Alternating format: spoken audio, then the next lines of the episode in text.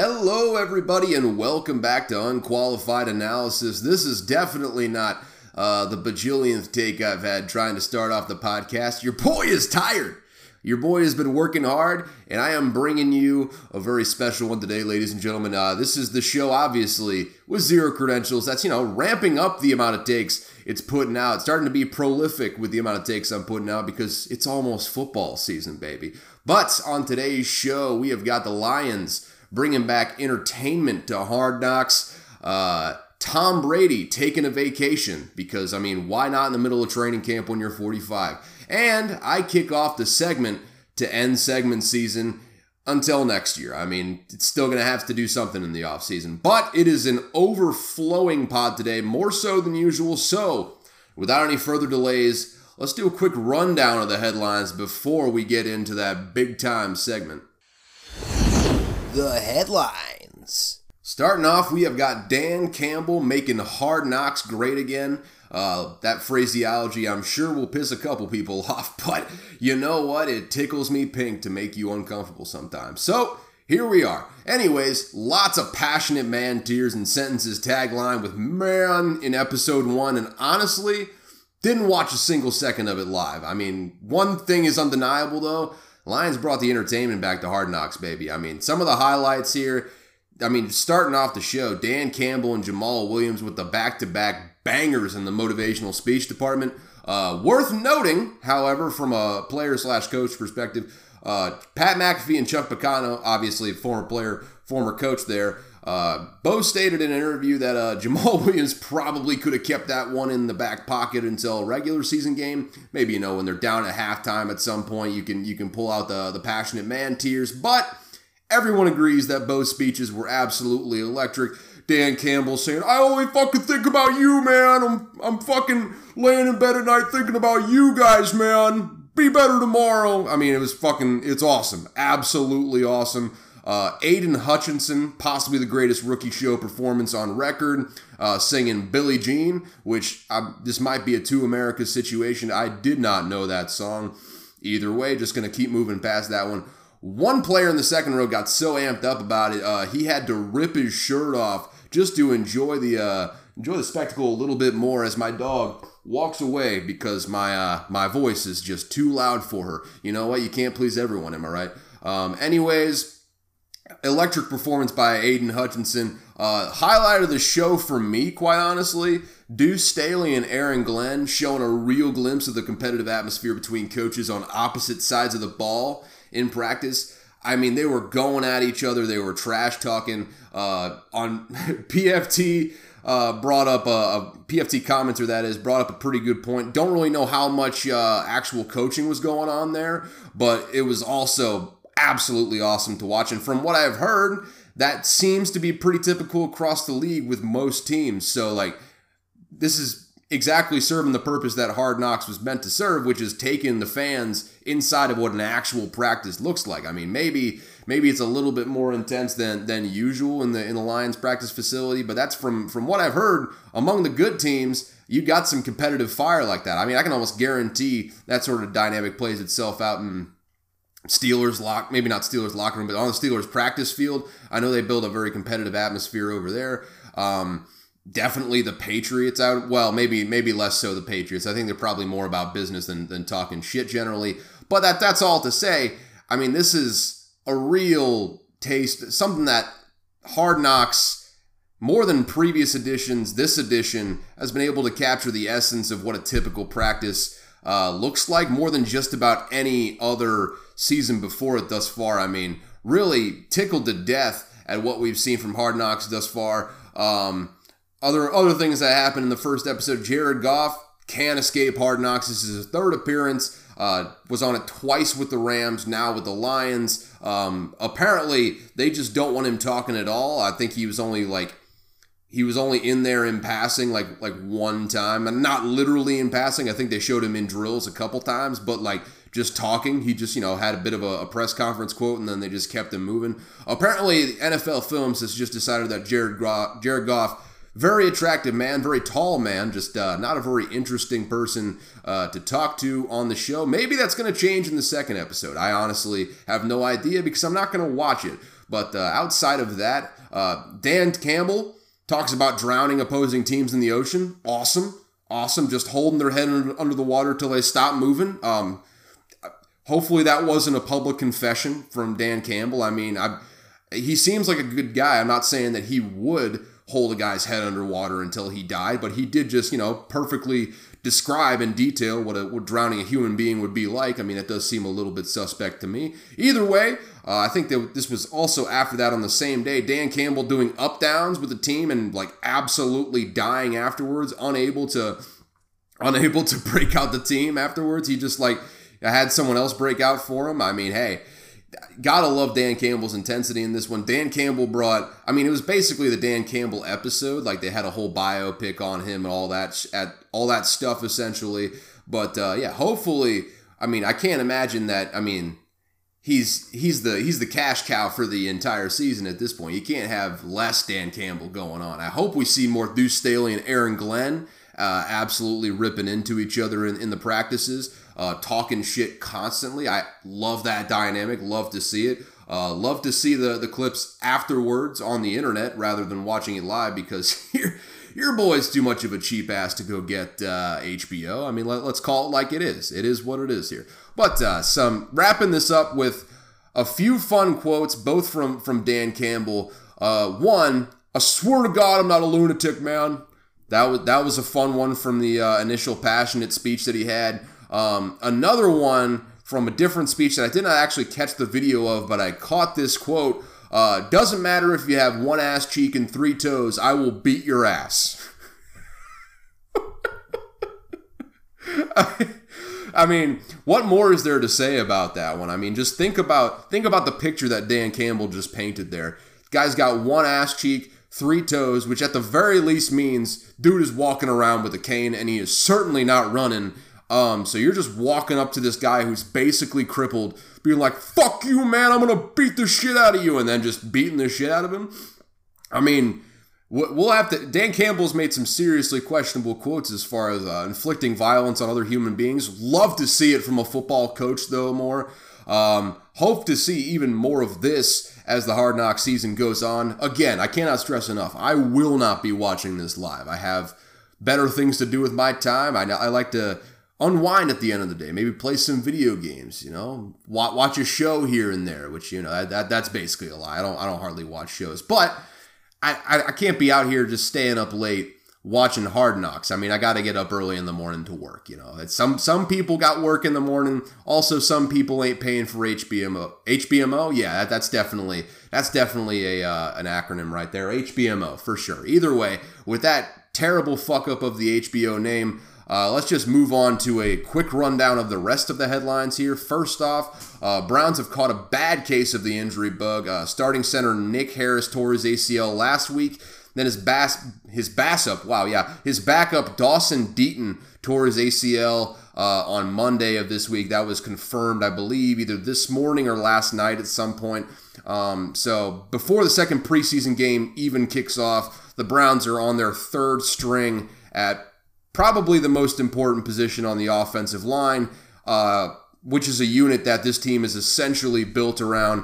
Uh, not good news up front for sure. Uh, and in addition to that, though, all pro returner uh, who was expected to take a more prominent role in the receiving game, Jakeem Grant, tore his Achilles last week. Uh, he will also be out for the season. So, a lot of key injuries along the offensive line. Uh, we'll have to see just how vulnerable that that center of the offensive line, how uh, how clean the snap is throughout the year. In addition to all that, uh, obviously the team hopes that those are the last of the major injuries, but what they've lost in addition to that looming uh, Deshaun Watson suspension may be enough to derail the Browns' playoff hopes for this season. I mean, they are in the NFC North, where Bengals just went to the Super Bowl. Ravens still have Lamar Jackson.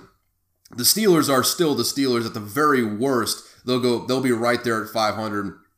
I think with what Tomlin has in there, um, probably going to end up being around like 9 and 8, 10 and 7. Depends how Kenny Pickett plays when he eventually takes over there. But that's all to say. I mean, the Browns. There's no cupcakes in the division. I mean, it's all it's all teams that can beat you at any given time. Uh, and right now, it feels like the Browns may have one of the better defenses in the division, but overall team, if you're gonna pick one team to finish in last in the NFC North right now, after all of these injuries, and all the teams in the NFC North are relatively strong, this this Browns team is got to be uh, in last place right now. It also have not played a single game in the regular season, so who's to say? I mean, they they do still have Nick Chubb, Nick Chubb and Kareem Hunt, and the exterior of their their offensive line is still intact. They've still got the the the bang up group of guys that they had there last year. So I mean, maybe this is a bit of an overreaction. We'll have to just wait and see on that one. Moving down the list, though, speaking of that, Deshaun Watson, Roger Goodell had some strong words for Deshaun Watson in a press conference last week. Uh, he called Watson's actions predatory, quote, uh, and pushed for a full season suspension. A bit of a stronger response than I personally expected. I think you all remember me saying I think I kind of expected it to be up to about 10 games. Uh, still no guarantee that it won't be up to about 10 games or 12 games. Uh, from what I've heard, uh, it seems like Goodell's side and, Watson's side are working on a, a settlement to bring this to a close. Uh, whether that's going to be a full year suspension or a little bit less than that, I would I would venture to guess uh, if they're settling it, Watson's team won't settle for a full season. They will probably settle for 12 games, uh, maybe maybe 10 games if the NFL is feeling a, a little bit more lenient, I suppose you could say. Um, bottom line here is still got a big PR coup out of this whole situation. If you're the NFL, you come out looking like you know you care about the the, the well being of women. Uh, all of all of that stuff, all that good PR stuff that you can you know hang up there, even if it isn't necessarily congruous with reality or, or the way they've handled situations in the past. Either way, ongoing situation. I would assume that that's going to be resolved before the regular season starts because there's there's no way. I mean, the Browns even started Deshaun Watson in a preseason game, and the, the whole the whole stadium, whole opposing stadium, chanted "You sick fuck." So you know it, it's going well for Deshaun Watson so far. I'll I'll just put it that way. Uh, hopefully, it continues to go like that for him because well. I've already stated my views on that whole situation. Not a whole lot left to say there until it, it all gets resolved, the settlement comes down. Either way, moving down the list, we have got Tom Brady uh, he will be away from the team until next week. I think is the 22nd, if I'm not mistaken. Uh, Ian Rapoport was talking about him expected to be back in, in camp. Um, reportedly, not a medical issue or a family emergency, just seems uh, to be spending time with his family, which, when you're the greatest QB of all time, you can be afforded that kind of leeway with training camp. I mean, this is his 23rd, 24th training camp. Uh, he's running uh, well the the same system as he has the last two years with Tampa Bay. Um, similar system to what he's run basically his entire career. He outside of building rapport with some of the new guys that came in there, not really a whole lot of reason for for Tom Brady to be at camp right now. Uh, you still got some time when he comes back to to round into form, get that chemistry there before day one. Um, ultimately it, it's an unusual situation, but when it comes to comes time to open the season, I don't imagine the absence will have a whole lot of bearing on what direction the team takes. Quite frankly, um, moving on, Roquan Smith officially off the pup list. Uh, he's now holding in. Um, yeah, that that basically just means he's showing up to practice. Um, he's healthy. He can practice. He's refusing to practice, though. You'll remember last week um, he did request a trade from the Chicago Bears. So interesting to see what happens there. Who, who's to even say? Uh, the big sticking point right now for Roquan Smith is if he is, well, sorry, he is representing himself, which makes things a little bit complicated for him as far as reaching out to teams and saying, "Let's get this done. Let, let's let's make this a destination I go to." Uh, since he's a current player, he can't reach out to teams. He can't do business and try to find a trading partner. The team has to do that. So that makes it, I mean, it, it makes it very unlikely that Roquan Smith actually finds a destination. And if the Bears do find a destination, it makes it highly likely in my mind that's a destination that isn't necessarily the most favorable for Roquan Smith to step into. I mean, Roquan Smith is a good enough linebacker, a great enough player to where he can step in and basically improve every single defense that he steps into.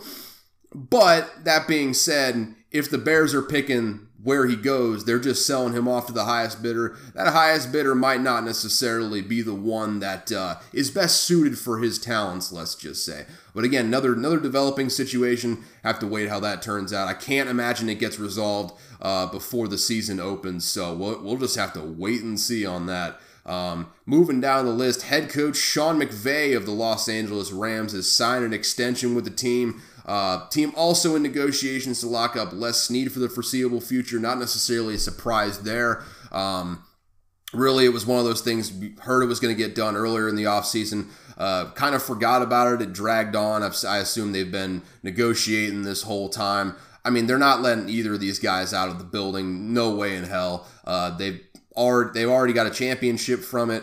Um, Les Snead has put together a team that is talented from top to bottom. Uh, his fuck them pick sort of style has turned into a team that, I mean, it's top heavy for sure, but the top is so strong. I mean, it might be able to to carry those little chicken legs that they're left with as far as the uh, the depth of the team is concerned. Well, I mean, wait and see. I mean, it worked for them last year. Now that now that they have Matt Stafford in there, uh, legit sort of top ten caliber quarterback, uh, the the model seems to work a lot better than it did with Jared Goff. I'll just I'll just put it that way. Uh, but again, no no surprise here. Uh, GM Les Snead, Sean McVay. I think I think it's a five year extension. I'm probably just talking out of my ass on that one. Uh, but hey, Rams Rams are the Rams. They're going to be strong going forward. What can you do? Um, the Jets. Moving on to the next headline. Fill a hole that Mekhi Becton left. Uh, signing Duane Brown to a two year, $22 million deal. Uh, Brown is currently 37 years old. Uh, the last time he was seen on the field, he was a strong option at tackle. Hopefully that's still the same. I mean, tackle is one of those positions where you can you can actually play forever if you got really good technique. Um, just look at what some of the greats have been able to do uh, in the past here. Like Tyron Smith has played for a long time. Um, trying to think, guy, guy for the Eagles, I can't quite remember his name right now. Played till he was about 38, 39. Either either way, the point being, the point stands. Um, this is a position that you can play a long time in and play effectively. Obviously, at $11 million a year, they still think he's got something left in the tank to um, to contribute to the team.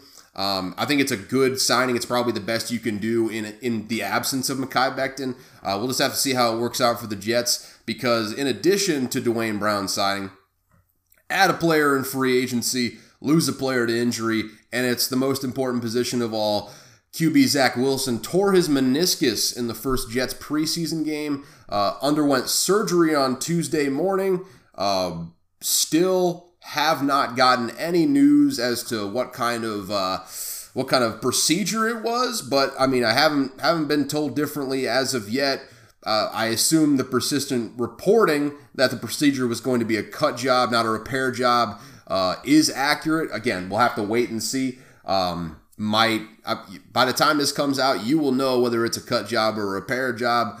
But let me just explain the two options here. Coming from personal experience, when you get a meniscus surgery, uh, the surgeon goes in with two options: one, repair the meniscus, or two, uh, cut out the damaged part of the meniscus and just let it heal the way it is. Um, if the meniscus is repaired, the recovery will take several months, probably like three or four months, something like that. Uh, but the long-term prognosis is better as far as like knee pain goes. Uh, you got more, you got more cartilage there in, in, the first place. You get to you get to save the knee for a little bit longer, essentially.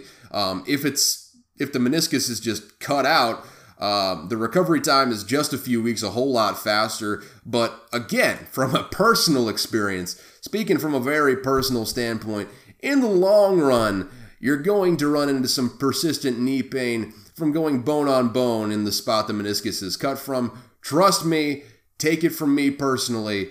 It's it's not a fun experience, but you get back faster, and you know you can you can go in and contribute to the team a little bit more, a little bit earlier this year. Uh, all that is to say, uh, the cut job is what the media at large is expecting out of the procedure, so the timetable is likely two to four weeks. Um, I would expect him to probably miss at least week one if that is the case, uh, since the team is going to likely exercise an abundance of caution when easing Wilson back into action. If it turns out that a repair job has been performed, uh, Jets probably move Wilson over to the injured reserve, uh, designate him for return as he will probably be out until close to the end of 2022. Again, exercising an abundance of caution. They may even end up shutting him down for the rest of the season, depending on how that that that progresses. Again, won't know as to whether it's a cut job or a repair job until later today when I'm recording this. I mean, probably by the time I'm done recording this this particular segment, uh, I, maybe not particular segment, this particular episode, I will probably know which way it ended up going. Uh, anyways, don't know any more about that now. We'll have to wait and see what happens with Wilson's status going forward. Either way, I would not expect him to be there for week one. Uh, up next, the Packers bring back a host of contributors from the pup list, uh, starting with Mississippi State alum Elgton Jenkins, uh, tight end Robert Tonyan, and rookie wide receiver Christian Watson, all activated off the pup list uh, after after passing their physicals on Sunday. All signs point to that trio playing week one, but no announcements have been made on that front just yet. Uh, Packers fans still await good news on David Bakhtiari as he remains out recovering from a long term knee issue that has plagued him for well over a year at this point. I mean, it has been an absolute slog, an absolute journey, an absolute adventure to get him back from that uh, from that ACL that he tore way back when, a long, long time ago. At this point, uh, at this point, who even knows what what David Bakhtiari is going to end up looking like when he comes back, or when he's even going to come back. Um, it's going to be hopefully a big uh, a big boost for that Packers offensive line when he does come back. But if it's anything like it was last season, it's still going to be a while until he gets there. So again, in a, in a holding pattern with that one. Really good news as far as Jenkins, Tonyan, and uh, Christian Watson coming off the pup list, though all those guys should, in theory, be ready for week one, just kind of seeing seeing the progression. I doubt I doubt they'll play a whole lot in preseason, but week one certainly seems within grasp. Uh, and moving out into non football news to finish out the headlines here, uh, Serena Williams announced she will retire following the U.S. Open, made her announcement in an article published by Vogue last week. Uh, Williams, who is quite possibly the greatest tennis player who's ever lived at this point, uh, has won 23 majors in her illustrious career. Um, if she doesn't win the U.S. Open, which she's not had a whole lot of momentum in the last couple majors, she's won. Uh, not counting her out, maybe she's got a little bit left in the tank to go win one to finish it out. That would be a great way to finish the career. But right now, 23 majors, she is just one behind Margaret Court for the most in women women's tennis history even being one behind Margaret Court, I think there is a general consensus that Serena Williams is probably the greatest women's tennis player that ever lived, maybe even the greatest tennis player overall of all time. That being said, when it's all said and done, Novak Djokovic is going to have quite an argument of his own. I'll just put it that way. Um, but yeah, congratulations to Serena Williams on a, a illustrious career. Um, I'm I'm sure she will have absolutely no problems fading into retirement and uh, just being a mom from here on out. It seems like something she's definitely passionate about. So, finishing out the headlines now. Uh, finally, Fernando Tatis got hit with a 80 game suspension for PEDs. I'm not saying finally, finally because it's the last headline, not finally like I was waiting on Fernando Tatis to get hit with an 80 game suspension.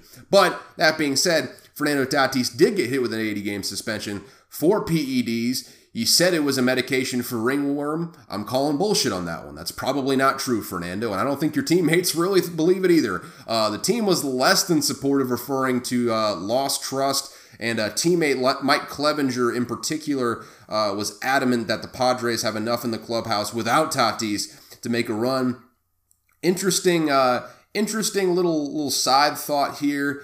I mean, with Fernando Tatis getting suspended a rather cold reception from his teammates. Not not really a whole lot of support there, especially being a PED sort of suspension, and and due to the fact that they're about to make a stretch run. Talked about it before over the last couple weeks. I mean, the Padres are right there looking to win a World Series either this season or next season.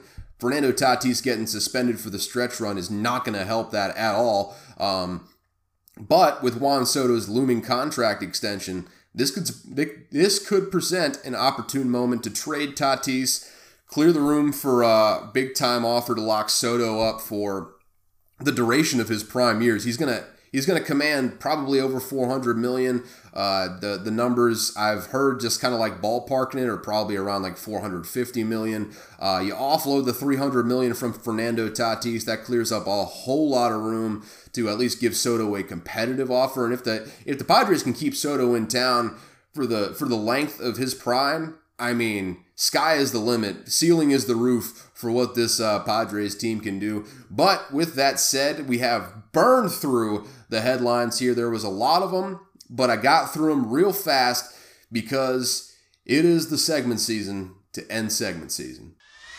It's segment season.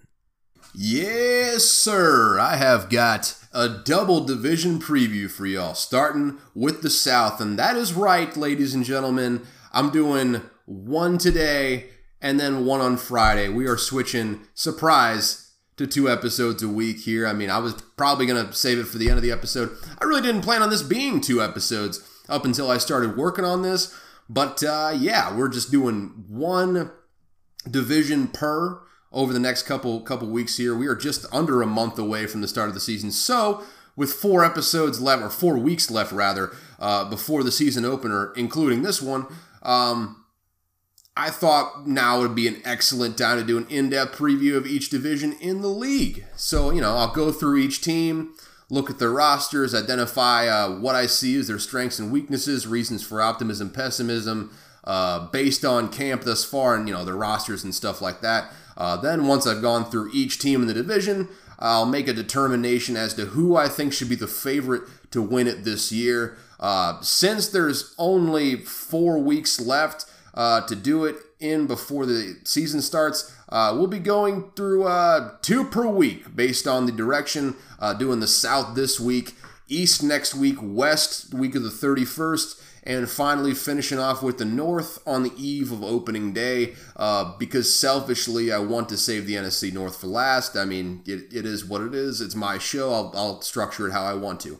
Uh, but with that said, laid that all out for you. I'm starting with the AFC South today. Got the NFC South on Friday and then moving on accordingly from there. Surprise, surprise, we are starting that two a week episode uh, two episode a week grind early. Uh, this week, it's turned my brain to mush. Next week, I will structure my work better, so I'm not coming to you with a big old mush brain. I'll just put it that way. But now that I've laid out the essentials for you, let's hop straight into our first set of uh, divisions. Uh, we're really just the, the one division here as of today. Uh, as we examine the AFC South.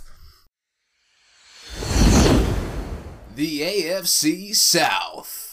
And starting off the South, we have got, I mean, just going in divisional standings from the end of last year, starting off with the Titans. Uh, on offense, they lost A.J. Brown in a draft night trade to the Eagles, uh, cut key contributors like uh, Julio Jones, which I mean, I, I, guess he was a key contributor. I think he was more of a key addition than a key contributor than anything else. Um, cut guard Roger Saffold and cut offensive tackle Kendall Lamm, who was a contributor last season uh, in the rotation of the offensive line. But they brought in some young talent, drafting Treylon Burks in the first round and uh, taking Chig Okonkwo in, in running back Hassan Haskins in the fourth round. Uh, you may remember Okonkwo running the fastest 40 among tight ends in the class at a robust 4.52. That's a guy that you can move around uh, expect him to be used frequently and creatively. Um, maybe not a maybe not a tailor-made version to what Taysom Taysom Hill provides you,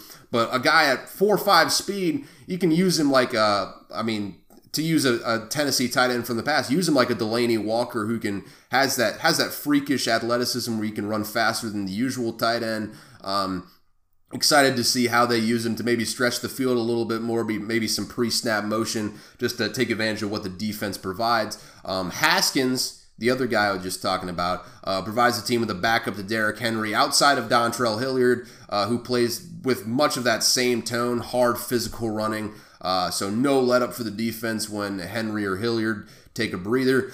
Um, that now you got a three-headed monster in the backfield. It's pretty clear what the uh, the Titans are trying to build their team around more than anything else. Um, they also brought in a few veterans trading for standout wide receiver uh, from the Rams, Robert Woods. Almost said Robert Griffin. Definitely not a wide receiver. Definitely still not in the NFL, but I digress. Robert Woods got traded from the Rams to the Titans over the offseason. Uh, also signed or re-signed a, be- a, bevy of solid contributors, including uh, tight end Austin Hooper, uh, starting center Ben Jones, backup running back Dontrell Hilliard, who I made mention of earlier when talking about the backfield, uh, and backup tight end Geoff Swaim, Jeff with a G. That is interesting, interesting spelling of the name. But you got you know both the tight ends back, plus you're adding in Chig Okonkwo, deep tight end room there. Uh, they've also still got Derrick Henry, an incoming incumbent quarterback. Easy for me to say, Ryan Tannehill, who has statistically dropped off from his hot start a couple years ago with the team, but still provides the stability on offense, uh, good decision making that the Titans need right now, especially building that offense around the running game more than anything else. You need a guy in there that's not going to completely shoot the team in the foot, and that's exactly what Tannehill provides the Titans here. Overall, there's a lot of questions with his uh, this newly rebuilt uh, receiving core, but they're talented, they're versatile. Uh, a creative offensive game plan should be able to create yards with the tools in place. They are, however, not deep behind the uh, the top two of Woods and Burks. Uh, third receiver right now is slated to be Nick Westbrook-Ikhine, who I mean has has been a solid contributor in the past, but I mean he's stepping into a much more prominent role in the offense this, this season. I mean the question is how effective will they be? Hard to say, and an issue that gets less publicly or less publicity rather. Uh, how will the O line perform outside of Ben Jones and Taylor Lewan and uh, Nate Davis? Cupboard is fairly bare along that line. I mean, the lesser known guys like Dillon Rad Radunz, Dillon Dillon Radins. I don't, I don't know, man.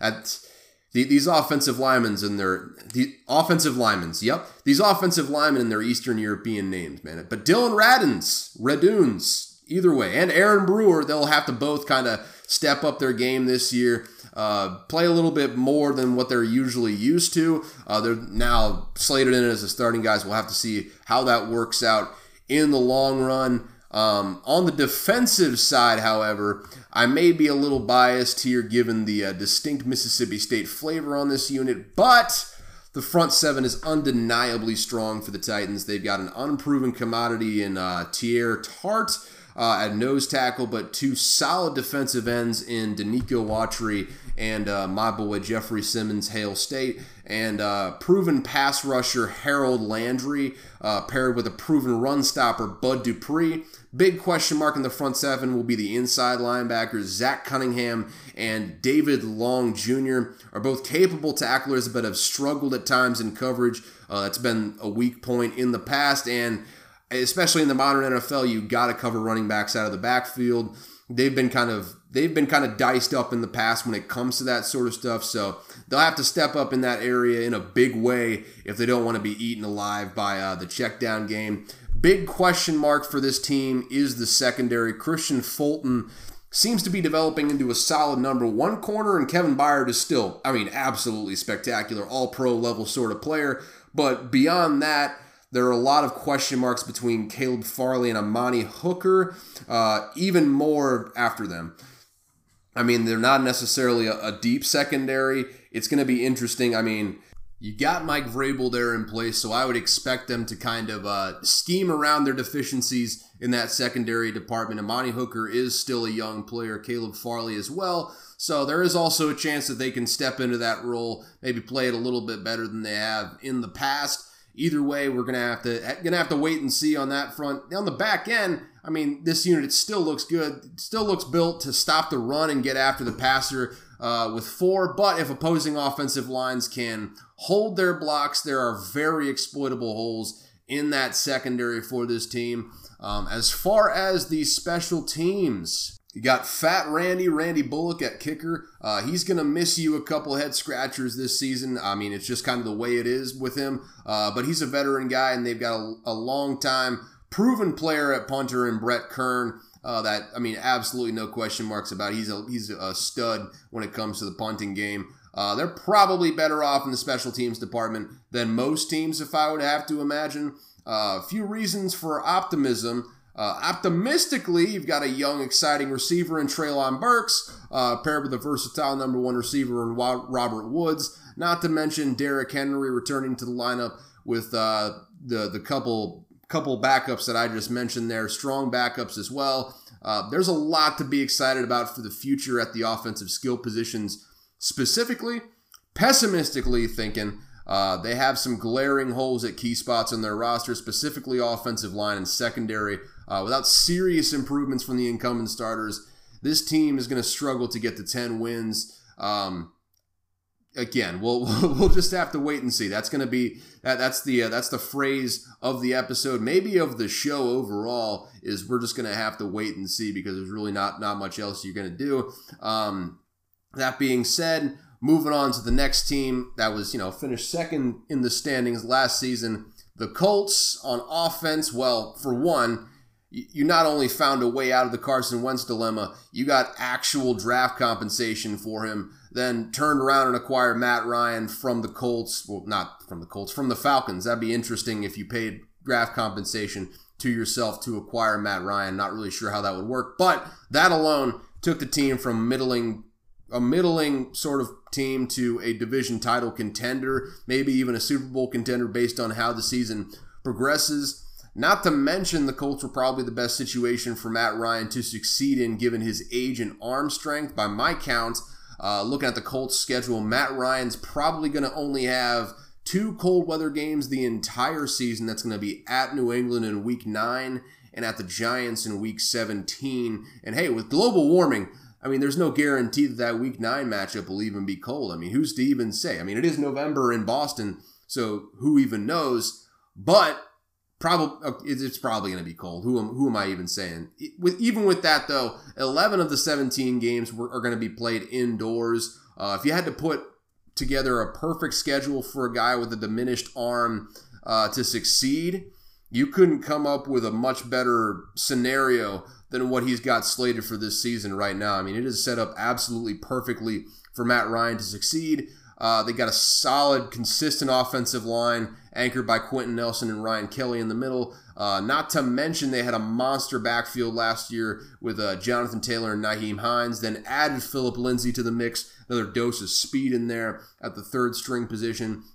Uh, one major question mark, though, that may hinder Matt Ryan's performance because, you know, it's, you know, the, the people that he's throwing to, uh, the receiving core a bit bare. Cupboard's a bit bare. They didn't really add a whole lot from what they had last season. Uh, they have Mo Alie-Cox, who's expected to have a big year, uh, but they really only added Alec Pierce to the draft. Uh, TBD on his effectiveness because, you know, he is a rookie, a highly drafted rookie in the second round, but he is a rookie. We'll just have to see how it works. White boy wide receiver there, too. You got don't really see a whole lot of Alex in the receiving core, but he's apparently a I want to say sneaky athlete just because it's a funny phraseology, but I mean just a just a legit athlete. I think from what I remember, he had one of the fastest 40 times among the wide receivers, and he had I think maybe the highest vertical among wide receivers. I might be wrong about that, but he is uh, absolute specimen of an athlete. If he can if he can have like some semblance of a uh, of a work ethic, I mean that's not that's not discounting. I really don't know anything about Alex Alec Pierce, but if he comes in and works hard I mean, there's no reason to think that he can't step up and uh, pair well with what they have in place. Um, but starting tight end Jack Doyle retired. Uh, Michael Pittman, Parris Campbell, and aforementioned Alec Pierce are slated to be the one through three, respectively. Uh, maybe if Alec Pierce can step up, uh, he can take that second spot from Parris Campbell. Uh, that is also assuming that Parris Campbell stays healthy, which is basically like assuming that it'll be a dry day on any given day in uh, in Seattle. Um, not not really a winning proposition. Just go look at the injury history. He's been injured every single year that he's been in the league. Hasn't really finished a season thus far.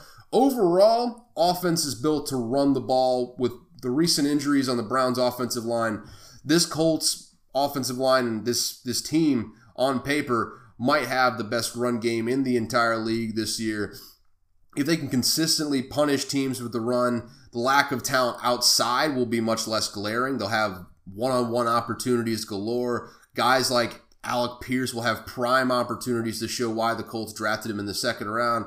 Uh, Parris Campbell, apparently, when he's on the field, is absolutely spectacular. If he stays on the field, that would be an absolute plus for the Colts. Michael Pittman Jr. is going into his third year at this point. Um, looking to step in, step well into that uh, that number one wide receiver role. Uh, was one of the favorite targets of Carson Wentz last year, but now having a more refined talent in there like Matt Ryan, bit of a, an older head in there, a bit more of a leadership uh, role he's taken in there uh, than Carson Wentz might have in the past. We'll have to see how that that works out for him this season. Um, I do think they'll end up, you know, especially with the strength of the run game, they'll have all the opportunities in the world to uh, come in there and take advantage of the opportunities that were presented. You know, I had a bit of a brain fart there, but either way, that tells me I am at the end of the offense. Uh, moving on to the defensive side of the ball for the Colts, a bit of a shuffle across the board this offseason. Uh, they traded cornerback Rock Ya-Sin to the Raiders for defensive end Yannick Ngakoue bit of a need for need sort of thing straight up there. Uh, the Raiders got a cornerback, which I mean, if you know anything about the Raiders, boy, do they need help with the secondary. Um, the the Colts ended up getting Yannick Ngakoue to strengthen their uh, their pass rush. They needed a pass rusher uh, all last season to pair with DeForest Buckner. Seems to work out well for both teams, but obviously um, left a hole in the secondary. But obviously left a hole in the secondary, um, which need need to be filled. It was quickly filled though in free agency with the signing of Stephon Gilmore on a one year deal. But another hole opened up with the sudden retirement of safety Khari Willis. Uh, currently undrafted rookie Nick Cross is slated to start at starting at strong safety for them this year. Um, not really really uh, that's where the biggest questions lie is in the secondary uh, there's a lingering lingering health question about Shaquille Leonard, no longer Darius Leonard, it's Shaquille Leonard. Made a slight name change in the offseason, I suppose, but hey, uh, has no timetable for return with that back injury. That's the main issue here. And the current prognosis is that the team expects him to play this season. Not to start the season, they just expect him to play this season, uh, which indicates to me that they also expect him to miss some games. We'll just have to wait and see on that again phrase of phrase of the pod thus far. Uh, but I mean that's really that's really all you can do with this back injury. You really don't know what a player is going to look like after a major back injury, especially one uh, that's been lingering. Like Shaquille Leonard, I am not going to get used to that one. Uh, Shaquille Leonard has been nagging him for for the longest time here. Um, overall, the front seven is very solid between Yannick Ngakoue and Buckner, uh, with young talent like Kwity Paye and Bobby Okereke, expected to continue to progress. Uh, they've got a pair of solid corners in Stephon Gilmore and Kenny Moore, but ultimately, the hole at safety and the questions surrounding Leonard's health worry me. They really greatly worry me. Um, moving on to the special teams, they've got Hot Rod at kicker, who will probably be there for a decade given his performance thus far, and Rigoberto Sanchez, who has quietly already been in Indy for six seasons. That guy, I mean, really punter a lot like offensive lineman. If you're not hearing a lot about him and he's stayed in one spot for six seasons, usually means the guy is a monster. He had, I think, just one touchback all of last season. Absolute maven at putting putting balls inside the 20. Uh, they may have the most stable kicking situation in the entire league right now. It was the Ravens for a while between Justin Tucker and um, oh boy, I forgot the guy's name. Long, time punter, long time punter for the Ravens. I'm sure there are some people just just screaming it at their uh, at their whatever the hell you're listening to this on right now. Uh, I don't know. They, they had they had a punter there for a long time who unfortunately the name has escaped me because I've written over 20 pages uh, over the last couple days and my brain is basically fried. But either way, very stable special team situation there. Got no no real worry about that uh, for for the Colts here this season. They probably got the best special team situation in the entire division at the very least. Um, reasons for optimism: optimistically, uh, the offense looks the strongest it has since Andrew Luck left, and if Alec Pierce can step up. Uh, they may have a top 10 unit on their hands right here, especially with how strong that, that run game is going to be this year. Pessimistically, though, Uh, the issue on defense worries me, both both uh, the Leonard issue and the, the safety issue. Uh, yes, they have strong players to cover up the holes in the roster, but starting an undrafted rookie at safety, having your best player on the side on that side of the ball sideline for an indeterminate amount of time with a back injury, obviously talking about Shaquille Leonard, um, not not necessarily a cause for optimism in my book. Um, there's certainly reason to be worried about this Colts team. They certainly have holes, but as far as the entire team goes, I mean, it's solid top to bottom, really going to be hard to beat this season. Uh, moving on to the next team in the division, though, we have got the Houston Texans. And, you know, getting into this bottom half of the division, I mean, we are, we're starting to talk about some stinkers, and this is the first of them. A solid young QB in Davis Mills on offense, but not a goddamn thing around him. Uh, you got Brandin Cooks, I suppose, is the number one receiver. I mean, he's a good player, but after that, it's Nico Collins, who yeah, I've definitely heard of. That's a that's a guy that I know. Um, not to mention that Cooks isn't exactly known for being an outstanding guy to be in the locker room with. Now I'm not going to cast specific character aspersions. They're just you know I feel like there's a reason that a player who's as good as Cooks is has bounced around to what four teams at this point in his career and maybe maybe not necessarily inside information, but all the rumblings around every team he's been on is like he's hard to be around, but he's a hell of a player. So I mean, not necessarily uh not necessarily a, a recipe for stability and harmony in that that locker room, that receiving core, so to speak. Um Laremy Tunsil on the offensive line, good player at left tackle, but outside of that, I mean, just a, a bunch of dudes, just a bunch of guys that I don't know the name of on, along that offensive line. Uh, the one and two running backs are Marlon Mack and Rex Burkhead, respectively. Which I mean, hey, if that was like three years ago, you get a solid back. I mean, hell, actually, with Rex Burkhead, I think you're probably talking more like five years ago. I mean, this would be a solid backfield. I mean, Marlon Mack, he's been a starting running back in the past, but I mean, Mack has been injured past his prime. Rex Burkhead, I think probably certainly certainly past his prime at this point in his career, been kind of bouncing around from team to team. Not really a strong backfield there, in addition to an offensive line that's not particularly strong either. I don't think I need to belabor the point on this one. I, I love Davis Mills. I think he's a very solid young QB. Uh, and I also think he'll cobble together some sort of consistent level of production. But on top of that, uh, that that level is still going to be lower middle of the pack at the very best, I would think. He's going to raise them above what they probably should be, uh, but the team isn't even trying to pretend that they're they're even that they even want to make the, the offense better at this point. I'm sorry, I kind of cobbled together that sentence more than anything, but uh, almost feels like they don't want to win this year. Hmm, interesting. Uh, interesting little little thought there. Um, moving on to the defense, though, sneaky okay unit, I suppose, on the defensive side of the ball, uh, and DC, Lovie Smith just promoted to head coach, albeit in probably the most awkward way possible after they exhausted all candidates. Uh, Brian Flores came out with a discrimination suit, and instead of hiring Josh McCown, which again, this is like the second straight offseason where they're just like, we want to hire Josh McCown, but not a single other team wants to hire him. And I mean, we need someone else in the running. Otherwise, we're going to look bad for giving this inexperienced white guy a interview. And well they gave him interviews but giving him the job in general would look bad. And this is the second straight season where they're like all right let's cover up the pr problem with the coolest black coach we can find. Last season it was david culley. This season it is lovie smith and his sweet ass beard uh, promoted to head coach. But uh, you know lovie smith was also promoted after literally all the external options were exhausted and they were just like hey we've got a black man on on campus. Let's promote him. Why not? But uh, yeah, I mean, I mean, at least he's head coach now. That'll bode well for the defensive side of the ball as far as like game plan is concerned.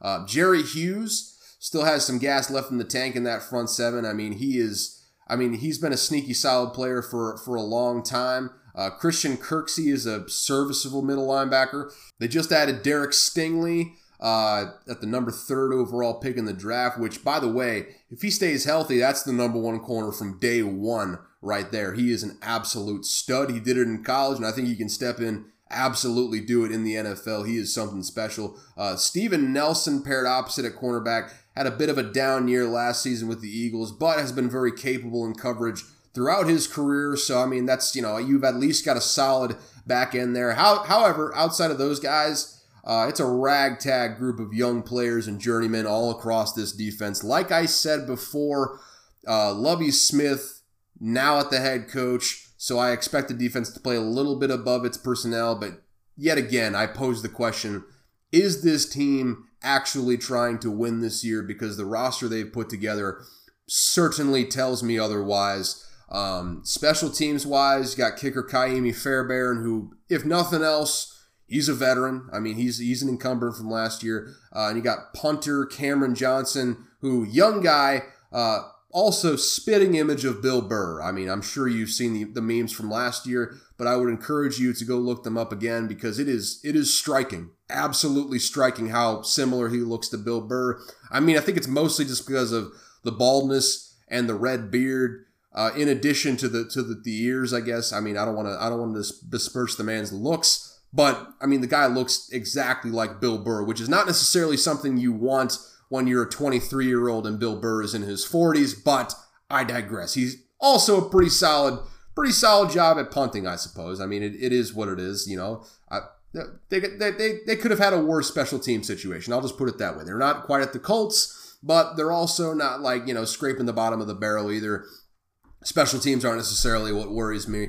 Uh, optimistically, I mean, got Derek Stingley and a you know a, a young QB. That's got to it's got to count for something, right? You know that, that that's something.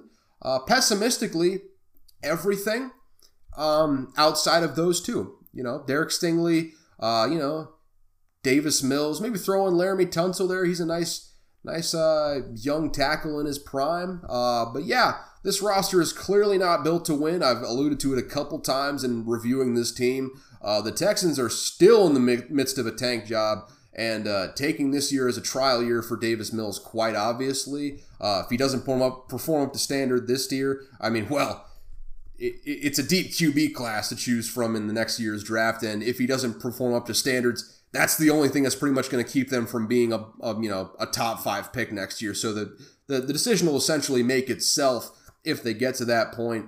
Um, I don't see the Texans finishing uh, outside of the top 10 picks. If they do, it's going to be credit to, to what Davis Mills brings to the table. Uh, and rounding out the AFC South, we have got the Jaguars. Uh, you know the the lowly lowly Jaguars, uh, Finger City last year with with uh, goddamn Urban Meyer at, at head coach. Man, my brain is absolutely fried today. But uh, on offense, couldn't get a whole lot worse than what they put out there last year. I mean, they were running um, 90s, early 2000s style offense with like absolutely zero movement in an era that really necessitates that you have an offense with a whole lot of pre snap movement, whole lot of reading what the defense does, how they react to those pre-snap movements, all that stuff. They didn't. They just they just decided we're just going to keep it simple, stupid. And I think that was a lot of uh, a lot of what uh, Urban Meyer brought to the table last season. But overhauled much of last year's offense oh, throughout the offseason. They brought in Doug Pederson as the new head coach, who I assume will also run the offense,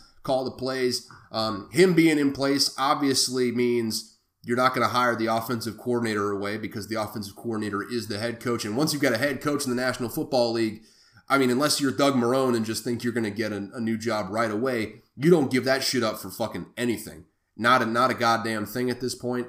Um, so Doug Pederson will be there. That's going to provide a lot of stability in the offense, uh, scheme stability, particularly for Lawrence, as long as they keep Doug Pederson around for a few years. Uh, that'll actually allow him to develop, unlike the clown show he was surrounded by last year. I mean, it plain and simple, it was a lost year in his rookie year, just based on what was around him, uh, the injuries he had in preseason. We'll get to get to a few of those here in a second. Um, overall he's stepping into a situation where he's returning for his second year, stepping into an actual NFL offense. Um, this year should be more reminiscent of what Trevor Lawrence uh, can bring to the table athletically, um, decision making wise. I'm not sure we really learned a whole lot of anything from his play last year, other than, I mean, even a transcendent sort of talent can't overcome that sort of terrible situation. Um, outside of Trevor Lawrence and Doug Pederson, though, Travis Etienne, the second the second first round pick uh, from last year's draft is coming back from a preseason ACL tear last season. Uh, James Robinson, you may remember him as really. Uh, I mean, he was a very productive player before Urban Meyer came to town. Uh, still a very good player. Just Urban Meyer decided Carlos Hyde was the way to go and not James Robinson for some reason. Um, but James Robinson will be backing him up, which is a hell of a sec- second option out of the backfield. If nothing else, They've got a very, very solid backfield. They also signed Christian Kirk to a contract that I think infuriated just about every uh, GM in the league and kind of totally fucked up the uh, the wide receiver market as far as like what they're paid. I mean, I'd say fucked up. I love it. Get your money, guys. I mean, just get as much as you can. Christian Kirk, Christian Kirk's agent got, I mean, steak dinners for life after this one. I'm not sure Christian Kirk was worth what they paid him, but he certainly got that contract. And honey, go take your money. Take your money, sir. Uh, but hey, you got Christian Kirk uh, signs Zay Jones from the Raiders, solid, solid other wide receiver. And you got Evan Engram in free agency from the Giants. If he can stay on the field, that's an absolute difference maker, game changer in the passing game. Um, for this for this Jaguars offense, they really haven't had in the past year for quite some time. Um, that'll give Lawrence a whole lot of weapons to work with. Um, I mean, I can't imagine there's really a whole lot there in the first place. But in addition to what they had there last year, uh, he'll get a whole lot of help with all the new guys they brought in. The big issue, which has really been the issue in Jacksonville since time immemorial, uh, is the offensive line. Cam Robinson, who just a few short seasons ago we were considering a spectacular bust, uh, is anchoring this unit. I guess we're just kind of all tacitly accepting that that he is a guy that you can you can build an offensive line around. Uh, again, phrase of the podcast. We'll have to wait and see on that one. He has he's had a good couple years, but just signed a big contract extension. Usually, when these guys sign big contract extensions, I mean, it goes either one of two ways. You either perform up to that contract, or you got your money and now you are absolutely coasting from here on out. With how Cam Robinson's career started, I cannot just I can't just assume that he's going to just play well, play free after getting this contract extension. Uh, this is a big, big question mark. In addition to that, Brandon Scherff is probably the next best guy. Then it's a bunch of names that I'm wholly unfamiliar with. Uh, it really doesn't matter. I mean, it, if you look at just the skill positions, just take those into account. This offense has the bones to, to make a big leap from where it was last season. But I'll tell you what, the dearth of talent on that line will end up holding this unit back from really turning heads when it's all said and done. Ultimately, I still think adding Doug Pederson and all the all the, the, the skill position help that they got really going to be a middle of the pack offense, way better than they were last year.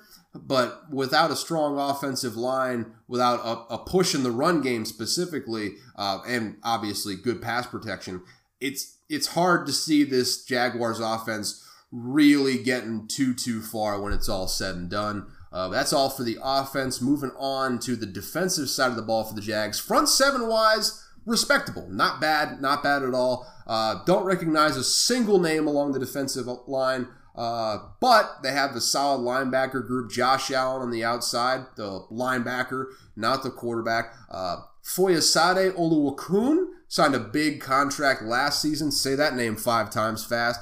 And uh, first round rookies Travon Walker, that's the first overall pick, in fact, and Devin Lloyd uh, will round out that linebacker core. You got a, a young talented group there, highly paid group there with well, well one highly paid guy with Foyesade Oluokun.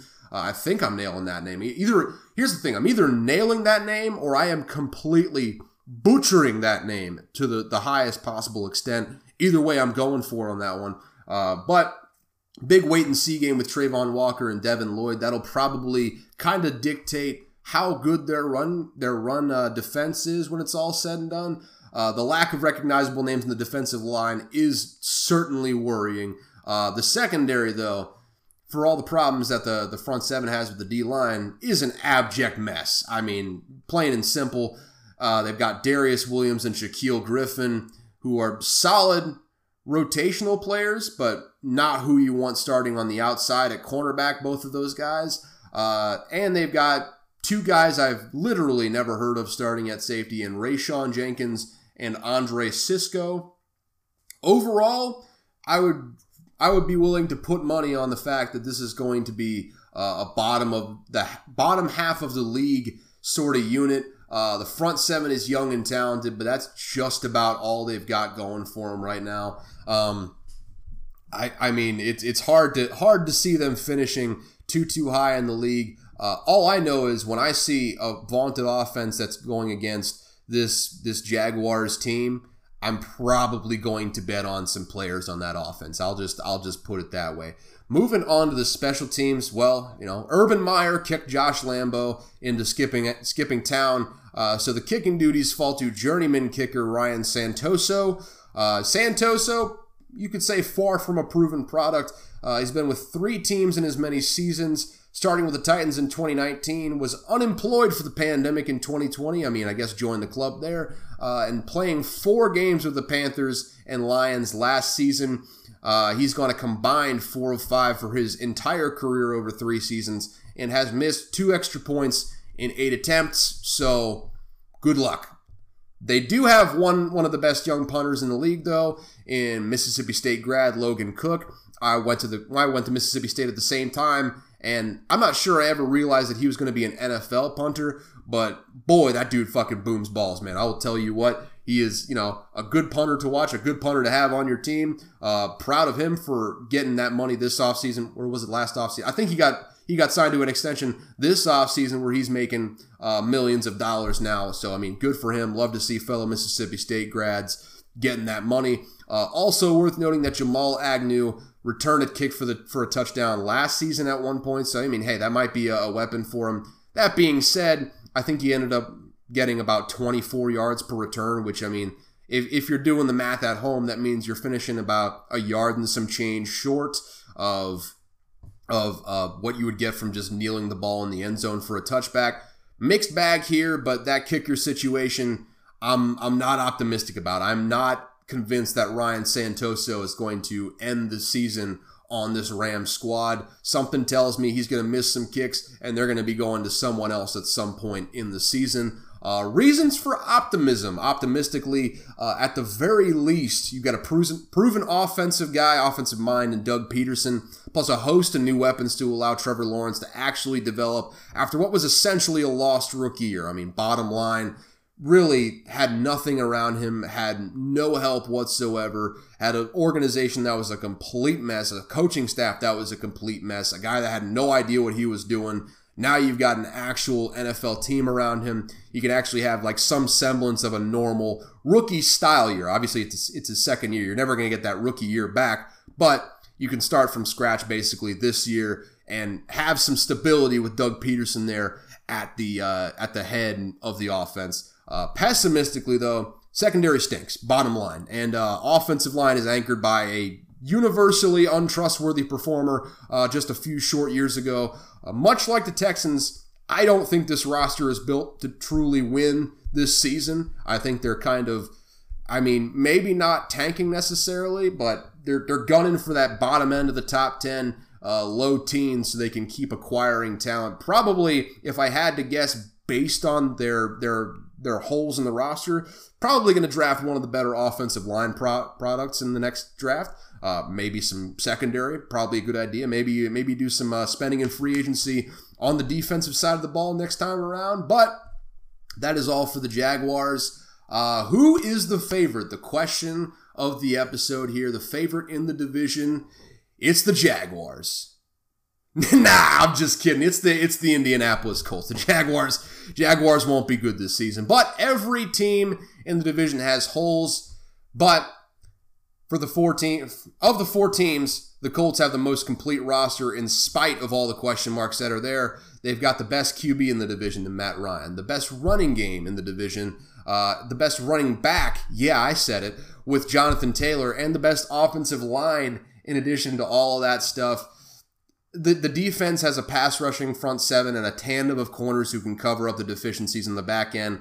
The Colts enter this season as a comfortable, not unassailable, but a comfortable favorite to take the AFC South, even with the uh, the lack of new talent, new blood in there on the uh, on the receiving corps. I think with the the strength of the running game, like I said before, uh, Matt Ryan's going to cover up a lot of those deficiencies in the receiving corps. He's going to have a lot of opportunities too because he's not going to be put in situations where he'll have to have to test that arm of his. But either way, I think the Colts are, are to. I mean, I've obviously I think I picked them in my way too early predictions to win the division, but this time around as far as like an odds on favorite, the Colts have got to be right there at the top of the division.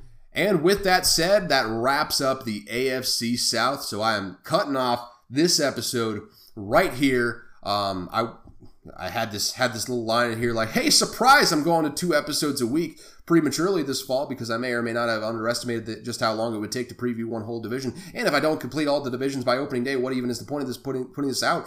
I mean, you know, had that there, kind of stumbled through that whole point there. But that is all to say, this will be a, a Wednesday, Friday episode sort of week for y'all. We'll wait and see for next week uh, just what the schedule is going to be. I might switch to Tuesday and Thursday just to keep it congruous with what the season's going to be. Might just keep it Wednesday, Friday. We'll just we'll just have to wait and see on that one. Again, phrase of the episode, probably phrase of the next episode I'm going to record directly after this.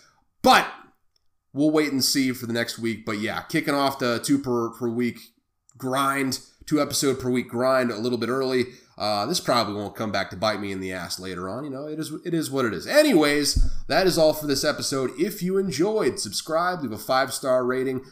I mean, hey, if you enjoyed, congratulations. I mean, by by all means, at this point, go take a break. This was a lot of information I just burned through there in about an hour and some change. Go take a break. Go drink a cup of coffee, drink a cup of tea or something like that before you crack into the second episode. I mean, obviously, it's going to be a day between episodes, so you're going to have some time to catch up here. But if you're, you're listening to these back back to back, I mean, your eyes might glaze over here at some point just based on all the information I'm throwing at you and the speed with with much with which my lips and tongue are moving on this day. Uh, probably a little bit dizzy. And go take a break. Go go go out in the backyard. Go go walk the dog. You know, go go hug that sweet sweet pup that you love oh so much. Maybe I'm just projecting my personal experience. Either way.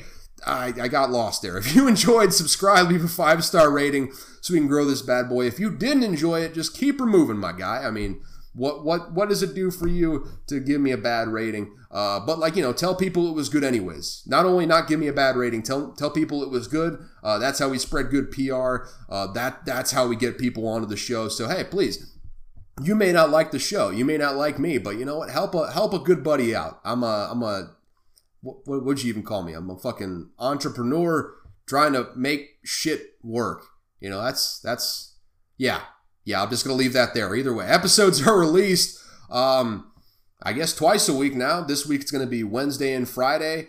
Um, next next week we're, we're just going to have to wait and see. You're going to find out when I do. Well, not necessarily when I do, but you're going to find out next week what the schedule is going to be going forward. If I had to guess, we're going back to Tuesday and Thursday next week, but I did not anticipate having to do two episodes this week. I digress on that front. Um, moving back to twice a week. All right. Follow me on all my socials at Caleb Verzak. Uh, link will be in the description so you don't have to spell my fucked up Eastern Bloc name. Um, at the very least, my my Twitter is linked down there. I mean, you can you can try and follow my Instagram. It's one private and two. I don't I don't hardly post anything on there. I just kind of like scroll through and and look at the the random dogs that the algorithm puts in front of my face. Um, yeah, a, that's about it. Maybe some maybe some landscape, some art.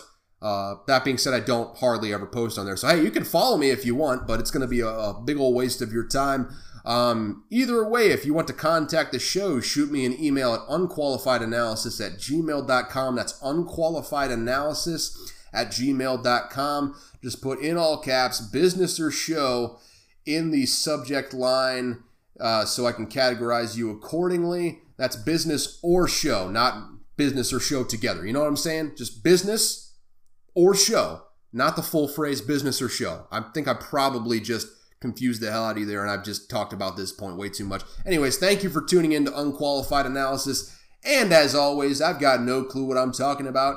One thing I learned this week to round us out and get us rolling into the next episode uh, tens of thousands of years ago, there was a breed of super cattle called aurochs. That's A U R O C H S, aurochs. Uh, they were as tall as a person and some of them weighed over 3,000 pounds. So basically, as much as uh, your average car nowadays. Uh, they went extinct several hundred years ago, uh, and they were mostly gone a uh, thousand years before that. Even I think the last auroch died either in the 1400s or 1600s. I can't remember exactly what I was listening to. Uh, however, the cool part, scientists are doing well. Cool, depending on your, your point of view, I suppose. Uh, scientists are doing the genetic voodoo that they are so no, well known for, and I mean, definitely not maligned for at any point.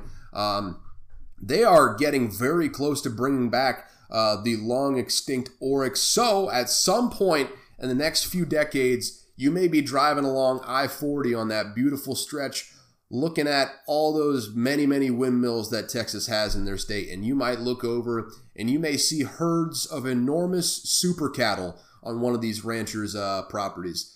Can't wait to taste all that beef right there, man. Either way, see you later.